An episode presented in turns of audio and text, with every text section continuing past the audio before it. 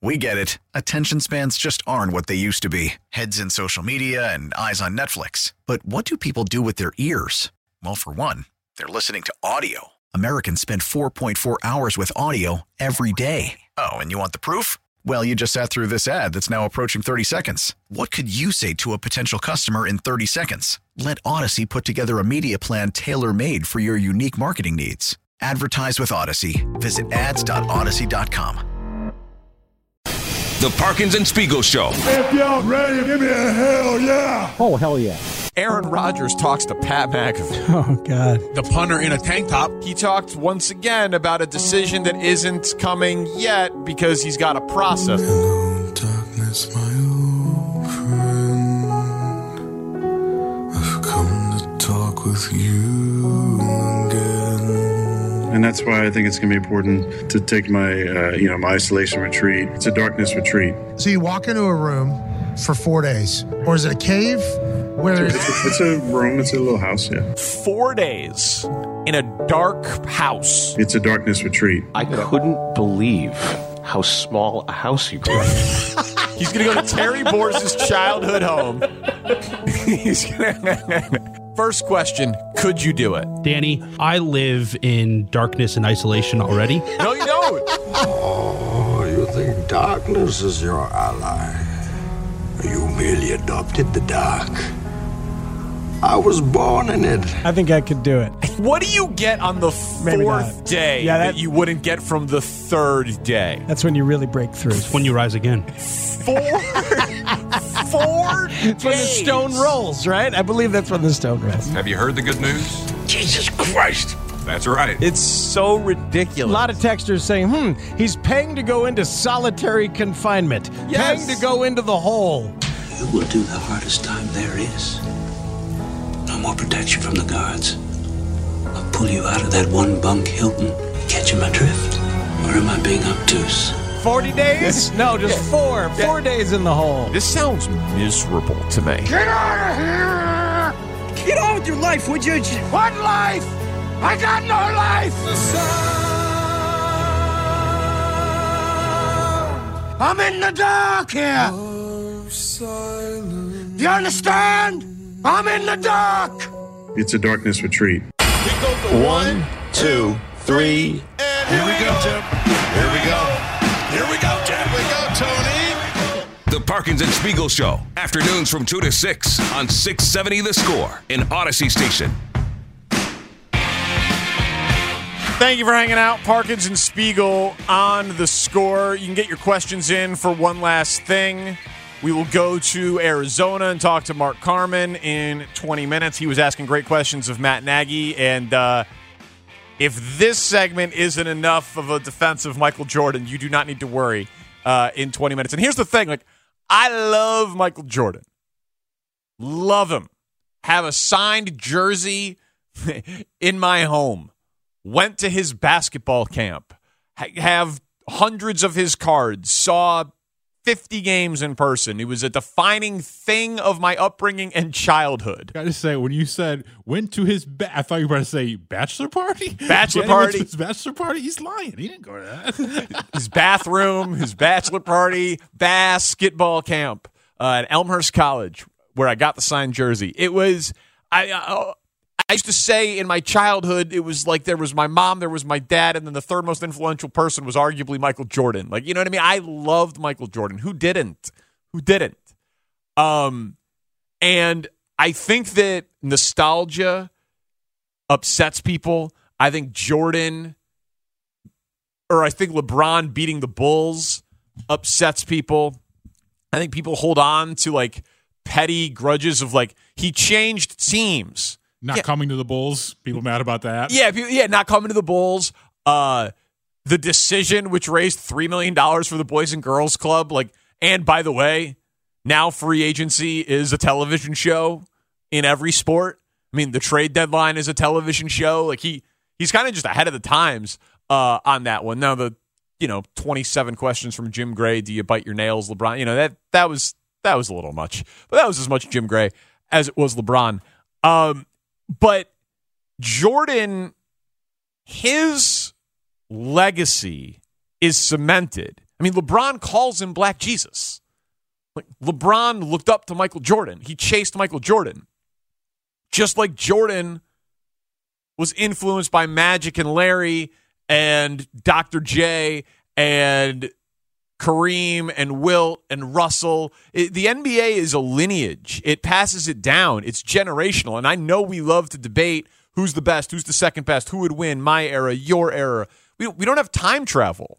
And like the guys back then weren't practicing and shooting threes, and they didn't have massage therapists and five star hotels and private jets and sports nutritionists and some of them had jobs in the off season like depending on how far you go back. It's a it's we don't time travel doesn't exist.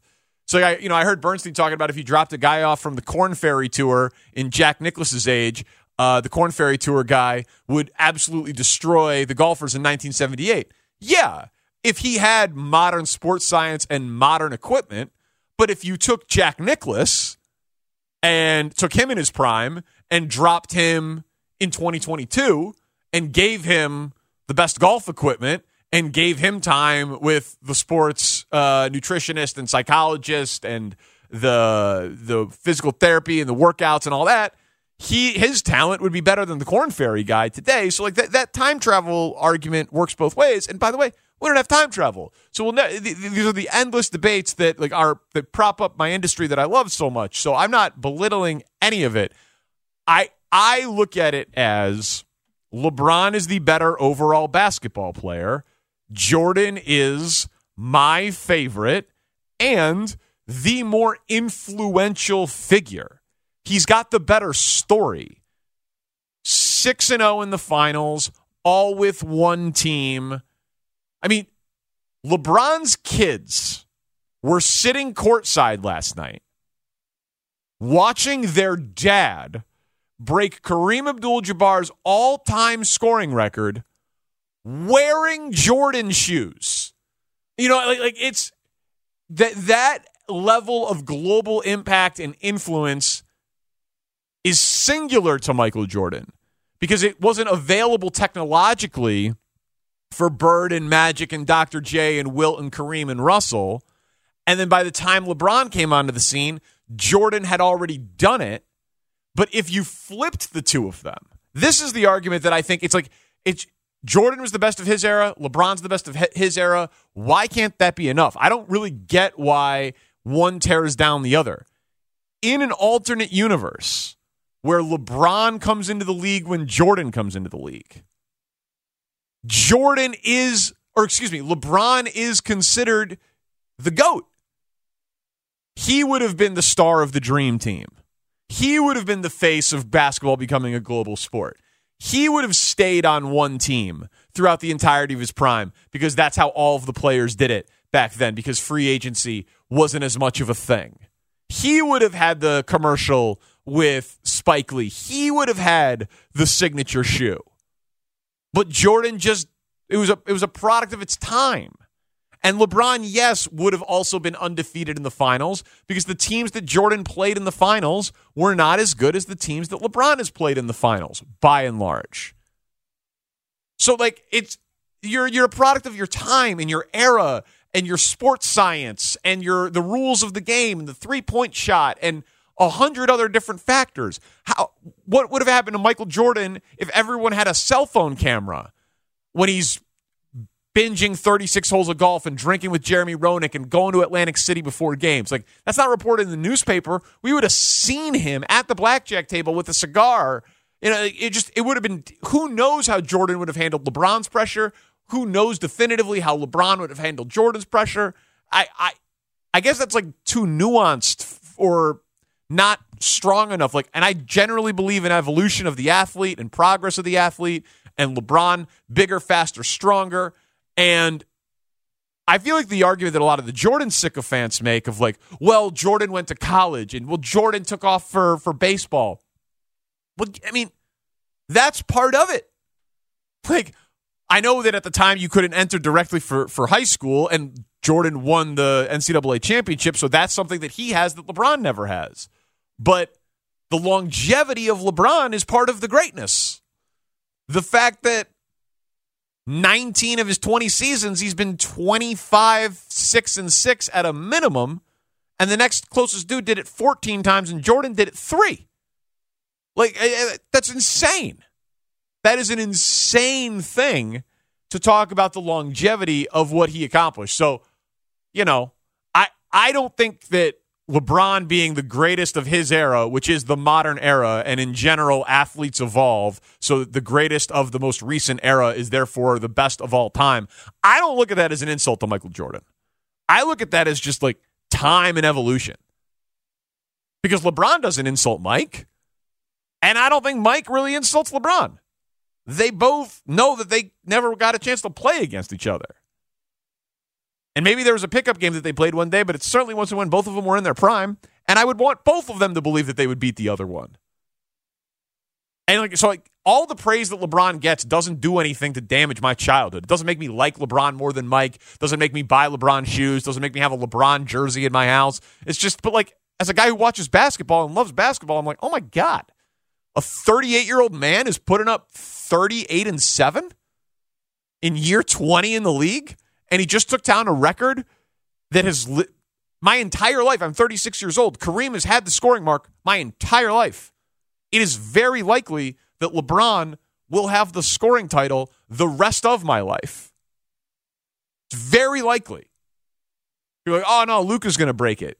Uh, I don't think so. You can do the math on that. I did it on Twitter last night. It's not good uh, on the radio, but he would need to average 30 for like the next 12 or 13 seasons and play all 82 games. And this is his first year ever averaging over 30, and he's never played more than 72 games.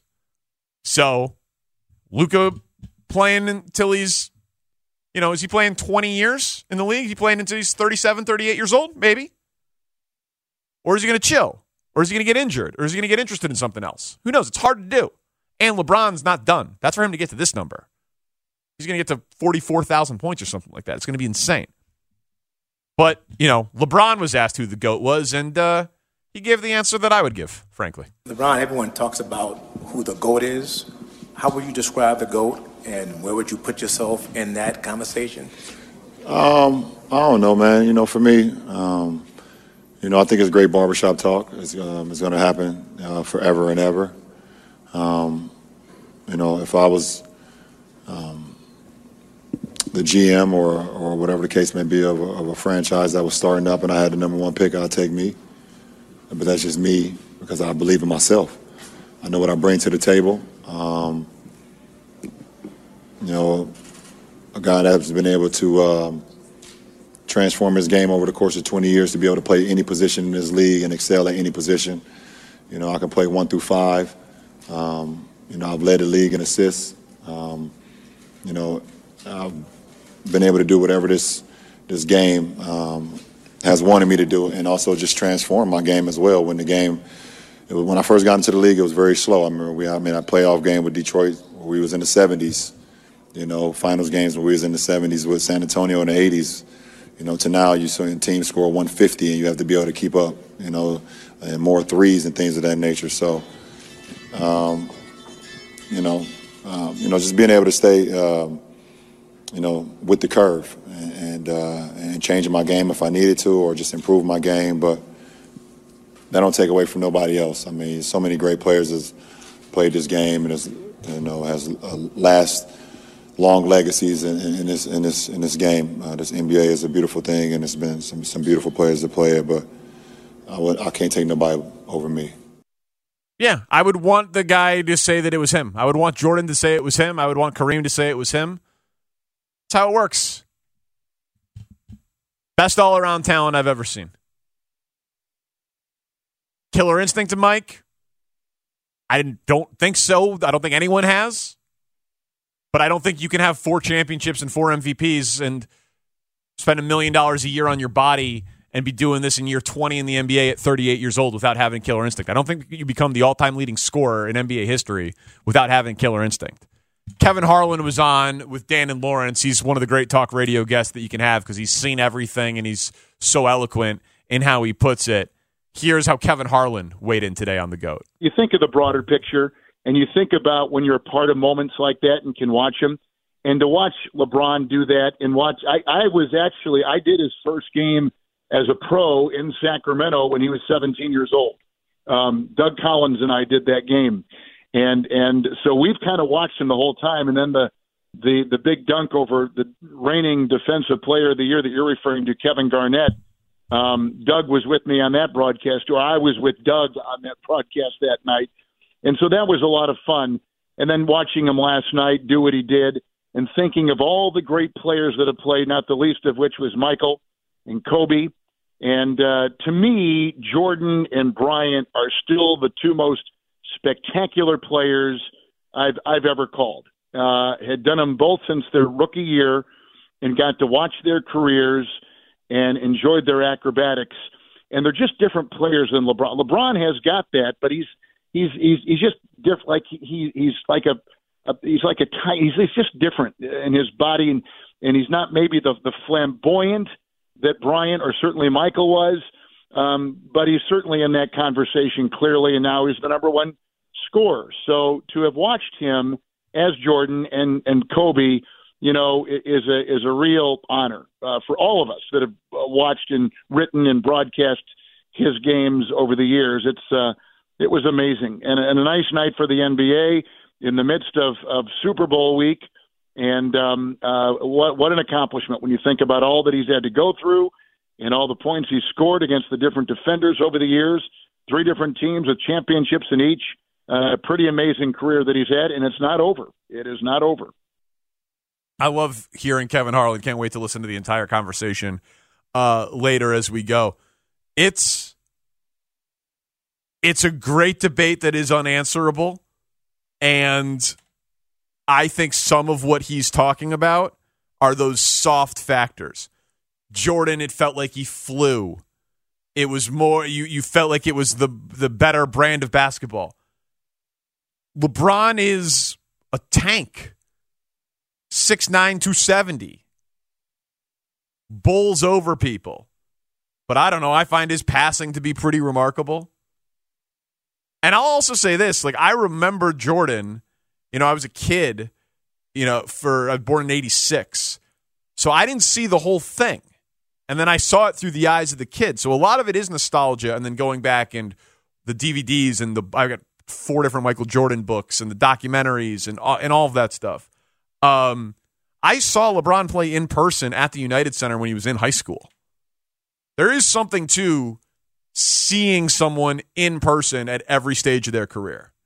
Because I saw every stage of Tiger's career, but not all of it obviously in person. Not that I saw all of LeBron's career in person, but in terms of a uh, an all time great, seeing them from remembering it, high school all the way through, though still not the end.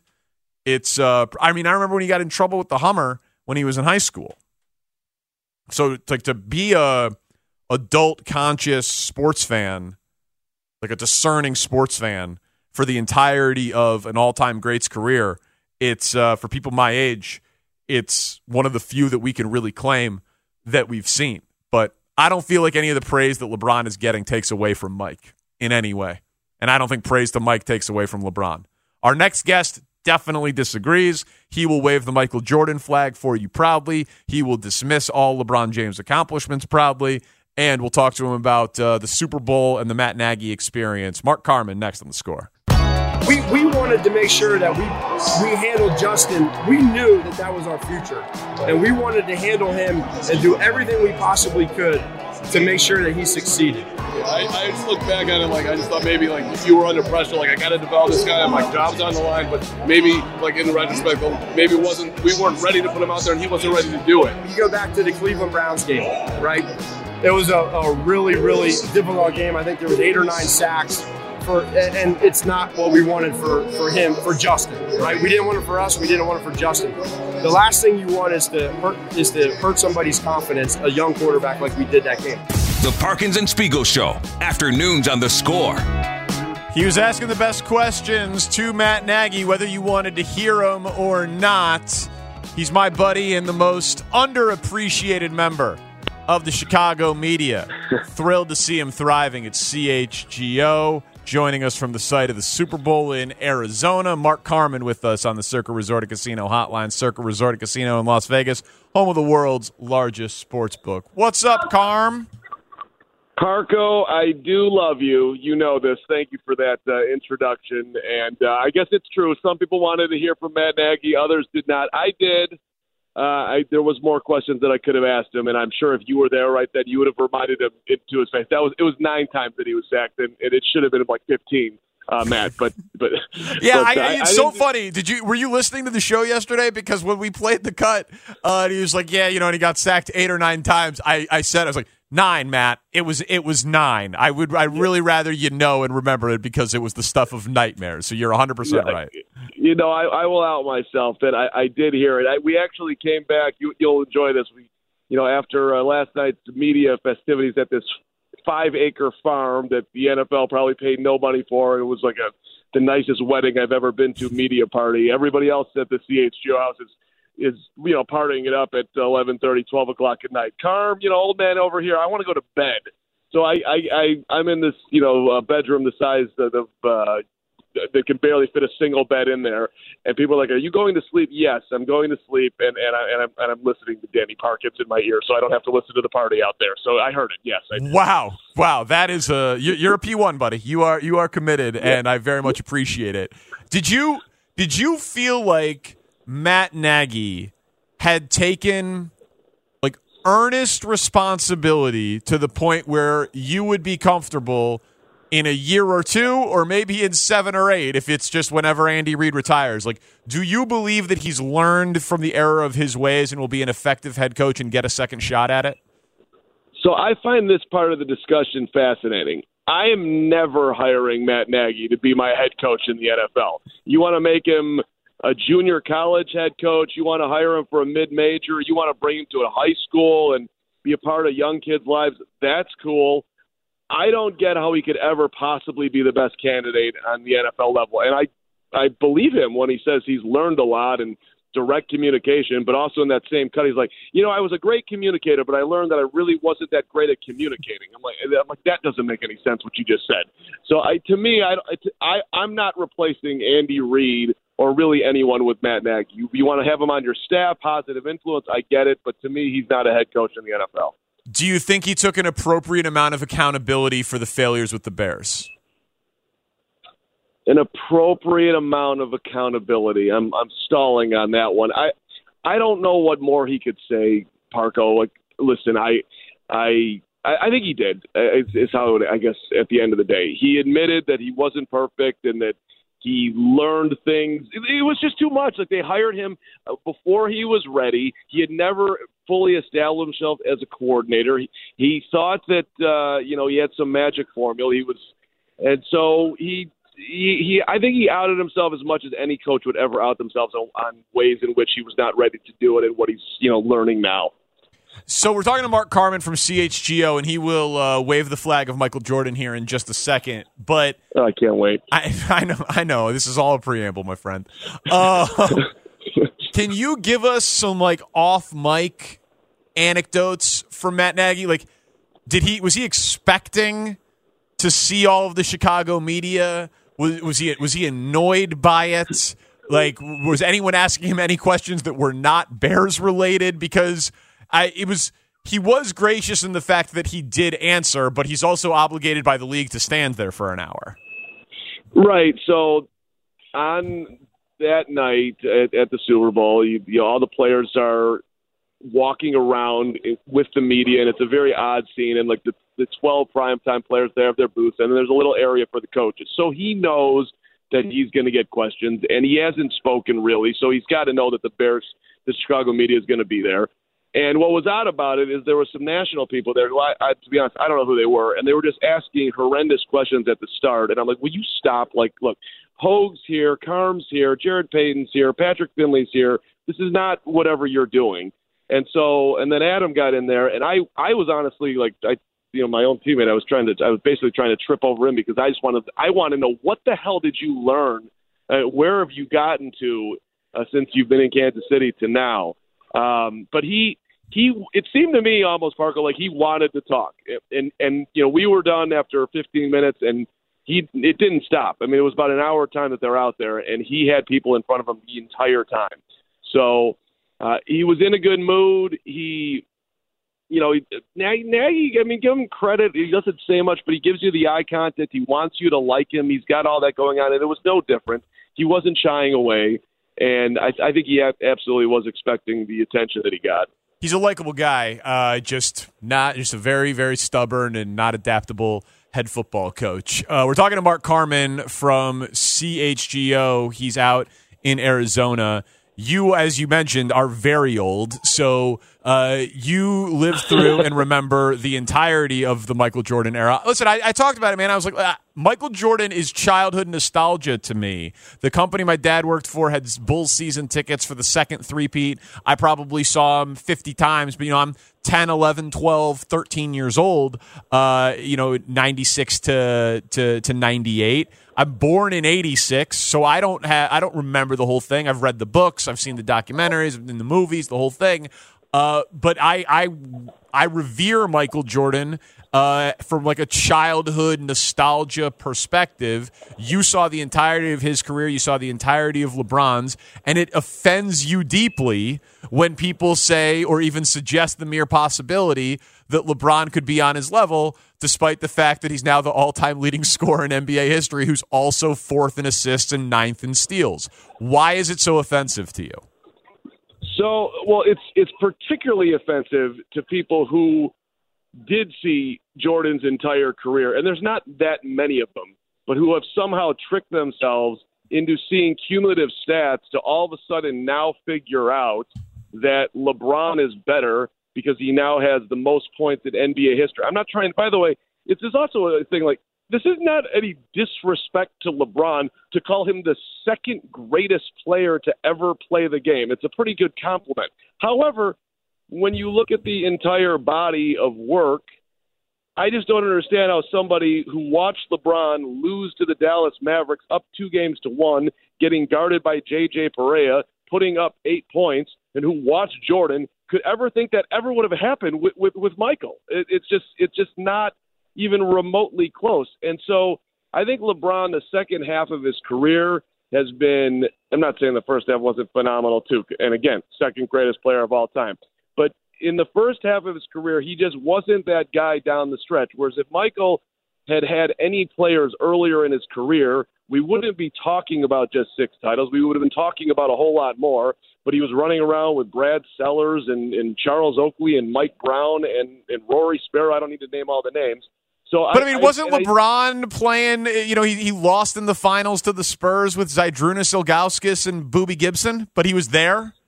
Y- yes, correct. But you're, you're talking about Jordan was coming up again. The Detroit Pistons, who won back-to-back championships, should should have won four.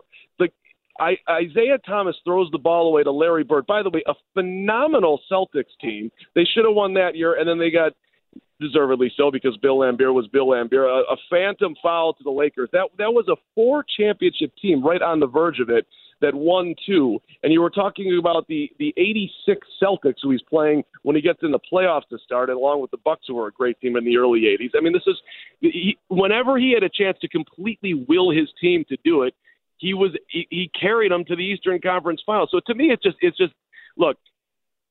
I, I don't think anybody would argue you you you you absolutely have to have a bucket. Who do you want to have the ball in his hands? To find somebody or to score is the answer is Jordan.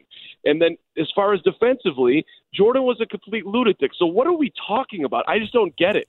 Like the, the, best scorer, phenomenal defender, and and when they ask Michael to play point guard, he gets a triple double every single night. Like I just don't understand if you watch the two, how you could how you could ever come up with LeBron was better. To me, if you do the eye test, and and, and then of course there's the numbers as far as per game, Michael's got him there too. Now, uh, but sure, okay, like whatever. Karl Malone's got more points. He's got more rebounds. Does that mean he's better than Jordan? I, I just don't get it. Like, does anybody watch basketball? What's going on here? Uh, do, do, Michael Jordan was the Michael Jordan of Michael Jordans. How's that?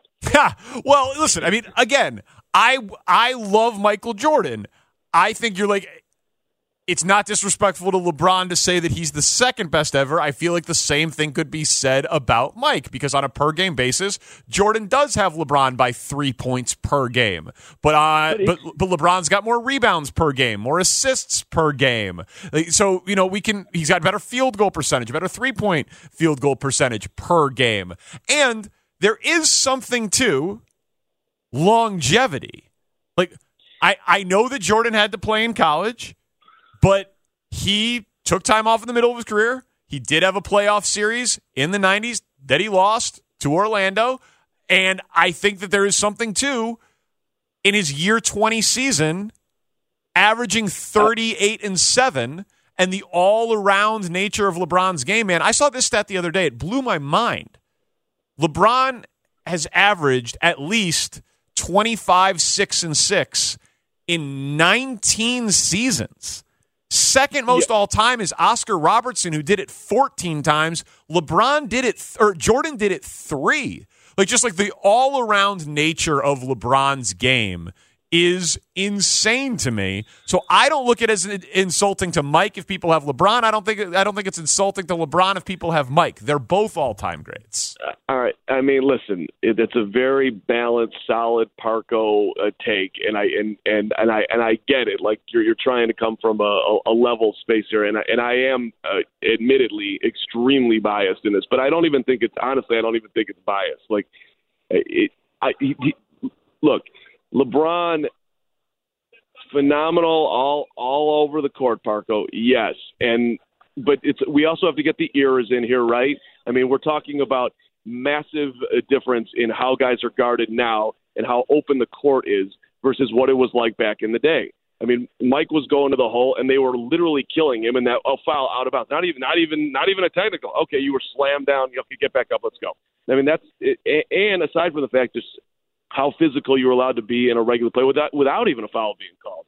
So it, you know the the eras get in there, uh, but where I give LeBron a ton of credit to where you are at, no one listen. He takes care of his body in ways that they had no idea how to do back then, and he has taken it to a whole other level. And whenever I go and cover a game that LeBron's at, he's before the game, he's out there with the medicine ball or he's out there with some stretching object and he's doing like literally everything he possibly can do before the game, before he goes out there. Whereas if I'm, you know, being honest about Mike, yeah, he he worked incredibly hard at Tim Grover and all that stuff. But you know, at the back end of it, we saw a lot of videos of him smoking cigars and uh, and drinking whiskey. Which and honestly. Carm, that's the argument that the people that are so you know uh, bullish on Jordan should be making more of. well, that's, and that's that's another great way. of Th- that- that- Hey, that's my. If you want to make the Jordan argument, be like he did it while playing 36 holes of golf, drinking, smoking, and eating steak every night. Like LeBron spending a million dollars a year on his body and a wild night out is two glasses of red instead of one. Like before he goes home and plays Madden. Like I, to me, that's the Jordan argument. Uh, because I think that like yes, it was more physical for Jordan, but in this era, frankly, the teams that LeBron has lost to have been better uh, in terms of like when he actually made it to the finals. But to your point, the teams that Jordan played, where he didn't even get to the finals in the 80s, were better because they happened to be in the Eastern Conference, and LeBron's the great teams happened to be in the Western Conference. So like they're just they're different. One was the greatest of his era, one was the greatest of their era. It's fine. let, let me just ask you this, and I'm probably up against some level of clock here. Do you think that the Bulls win six titles and are six and zero in the finals if you if you swapped out Mike for Le, for LeBron? I do. You do. I absolutely do. Oh, okay. All right. I do not. Um, I, I, I Why? He would. I mean, I mean, Jordan took. I mean, what he was, was seven years in before he before he broke through. Yeah, but Parco, he had one All Star, one perennial All Star that he played with his entire career. No, You I know, understand that, but the team, the team, old Magic Johnson, Clyde Drexler, uh, you know, Charles Barkley, who was great, but the the Bulls Parco, were not the- underdogs in any of the finals that they won. Parco, the, the Miami Heat had Chris Bosh and Dwyane Wade, and they lost to the Dirk Nowitzki Mavs. How Yeah, do no, you that- lose that? No, I that's mean- that's that's that's the biggest blemish. That is that. But he he went to the finals ten times. So LeBron has been to the finals ten times. He's won four. He's lost six. Of the four wins, he was favored in three of them. The one that he won was like one of the most ridiculous things that probably the mo- the single most ridiculous thing I've ever seen on a basketball floor was Le- what LeBron did in that series against the Warriors when they were the you know the 73 win team the leads Right. leads every player in the series in points, rebounds, assists, steals, and blocks. Right, he led both teams in all five categories. Came back from down three one. That was the one he won as an underdog. Most impressive thing I've ever seen in basketball.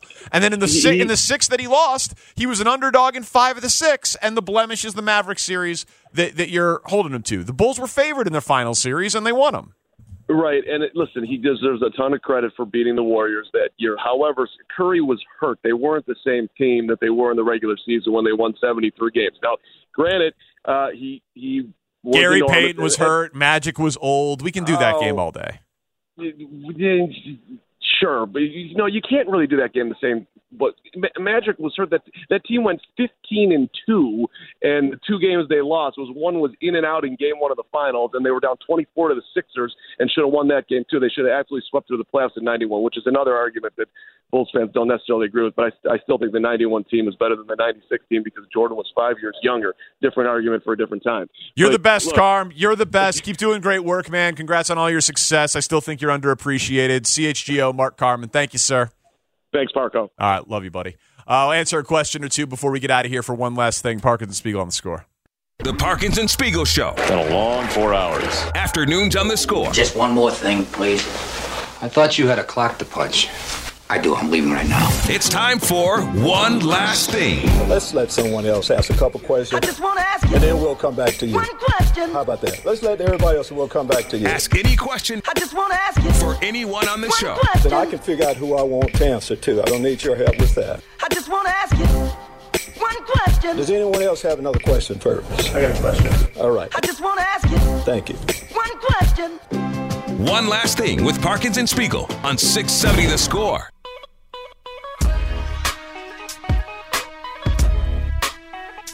We like to end the show with your questions. Text and twitch them in. At this point, Tanny is gathering them and asking them. We'll try to answer a couple real quick. What do we got? From the 708, which NFL coach would Danny be willing to trade a pick for? Uh, yeah, I would trade a pick for Kyle Shanahan. I would. Not the number one pick, but I know he's had some very questionable in game moments, but making Super Bowls and NFC championship games with Brock Purdy and Jimmy Garoppolo, to me, like that is that is just such an unbelievable skill. Um and, you know, Andy Reid, but he's too old. But to me, the thing that I value more than anything else in an NFL head coach is the great game planner and the great quarterback maximizer. If you can win with less than ideal quarterback talent, you're a great coach. And uh, Shanahan and Reid have proven to be able to do that. Uh, what about Mike Tomlin? You Mike Tomlin love? I know we talked about Tomlin as a guy last year or whatever when the Bears were looking to make change. Like that's the guy that you put as president of your organization. You run everything. Like people make a lot of like the whole make you know you're competitive every single year. You know what I mean? Especially the way they started this season. I don't know if you uh, care much about that. No, I mean, listen, Tomlin is his the stat for Tomlin's a simple one. He's never been under 500. Like that's a it's great. Absolute leader, classy dude, inspirational. Uh there isn't the schematic edge with him, which And it seems like people are always angry. I mean, maybe because I follow Pony on Twitter. Like, there's always something with the offensive coordinator. Like, can't always pick the coordinators. Granted, some of them leave usually Yeah. on the defensive side, but can't always get the OC correct. Yes, that so that right. Not having the schematic edge be your thing would make me really hesitant to trade for the head coach when his biggest winning has been when he's had a Hall of Fame quarterback. Next one here. Yeah. Oh, sorry. No, no, no, no. Go, go ahead. I was just saying, was, it's interesting that not that many coaches have been traded for, but the vast majority of them have worked. Belichick, Parcells, Gruden. We'll see about Sean Payton. It's just it's interesting that it doesn't happen more. Uh, next one here, final one here uh, from the 386 area code. Danny going to Kansas City for only 36 hours uh, for this season's baseball trip. Already doing Boulevard Beer and the Negro League Baseball Museum. Any other recommendations for Kansas City? Oh, um, well, I mean, 36 hours, you're not going to have much time, assuming you're going to two baseball games, the Boulevard Brewery Tour, and the Negro Leagues Museum. By the way, I would say scrap one of those games. I love Kauffman Stadium, but usually I find I have a better time. I know you didn't ask me the question, but No. just go to one game. I know weather can be a factor, but just go to one game and free yourself up to do other stuff in the city. Yeah. Um, okay, so just a couple quick tips. If you're doing the Negro Leagues Museum, ask if Bob Kendrick is there. And if he's there, he'll give you like a personal mini guided tour. It's a complete game changer if you can. And then, I mean, obviously, barbecue. You got to do a couple barbecues. I would say if I'm get Jack Stack and Joe's, if you've never been, if you want a newer spot that is as high quality, if not more high quality than both, uh, go to Q39. But if you've never been to Kansas City, you got to do one of the classics. Um, which I would, my favorite of the classics is is probably the Z Man at, at or the ribs at Joe's or the lamb ribs and the cheesy corn at Jack Stack. Need to Fun show. Um, it was nice to Speaks to work half of it. That was a nice little commitment. No, I'm We're just Speaks. Yeah, I know. I know. Uh, tomorrow on the show, my buddy Adam Lefkoe going to hop on. He was anchoring the LeBron coverage last night and is a diehard Eagles fan. And he went from uh, the Turner Studios in Atlanta. I think he stopped back home in New York, and now he's heading out to Arizona for the Super Bowl to watch his beloved Eagles play and do some gigs out there. And Dave Wannstedt is going to be with us in studio drinking. And we might have Nick Wright on to talk about the Chiefs' perspective of it. We'll see. And we are now just tomorrow. We're on at two o'clock, right at the NBA trade deadline. We're gonna have Joe Cowley as a part of the show. We're gonna have Vinny Goodwill hopefully as a part of the show. We might hear from Arturas Karnisovas. So tomorrow's gonna be very busy. Then Friday at three o'clock, our favorite segment of the year, Shane's anxiety attack. Uh, we'll go for thirty Super Bowl picks in one segment, back to back to back. You never know who's gonna come on. It's a real good time. So put an alarm in your phone and be with us Friday at 3 o'clock for the best Super Bowl pick segment anywhere in radio. Our guests today Angelo Cataldi, who called me a loser. Steve Aschburner was on the show. Darnell Mayberry and Mark Carman were on the show. Thank you to Connor O'Donnell and Kevin Lapka for the Twitch chat and video stream. Thank you, sirs. Shane Reardon, our executive producer. Thank you, sir. Chris Tannehill makes us sound better than we are each and every day. For Matt Spiegel, I'm Danny Parkins. We are Parkins and Spiegel. This is the score. That was awesome. That was awesome. We get it. Attention spans just aren't what they used to be heads in social media and eyes on Netflix. But what do people do with their ears? Well, for one, they're listening to audio. Americans spend 4.4 hours with audio every day. Oh, and you want the proof? Well, you just sat through this ad that's now approaching 30 seconds. What could you say to a potential customer in 30 seconds? Let Audacy put together a media plan tailor made for your unique marketing needs. Advertise with Audacy. Visit ads.audacy.com.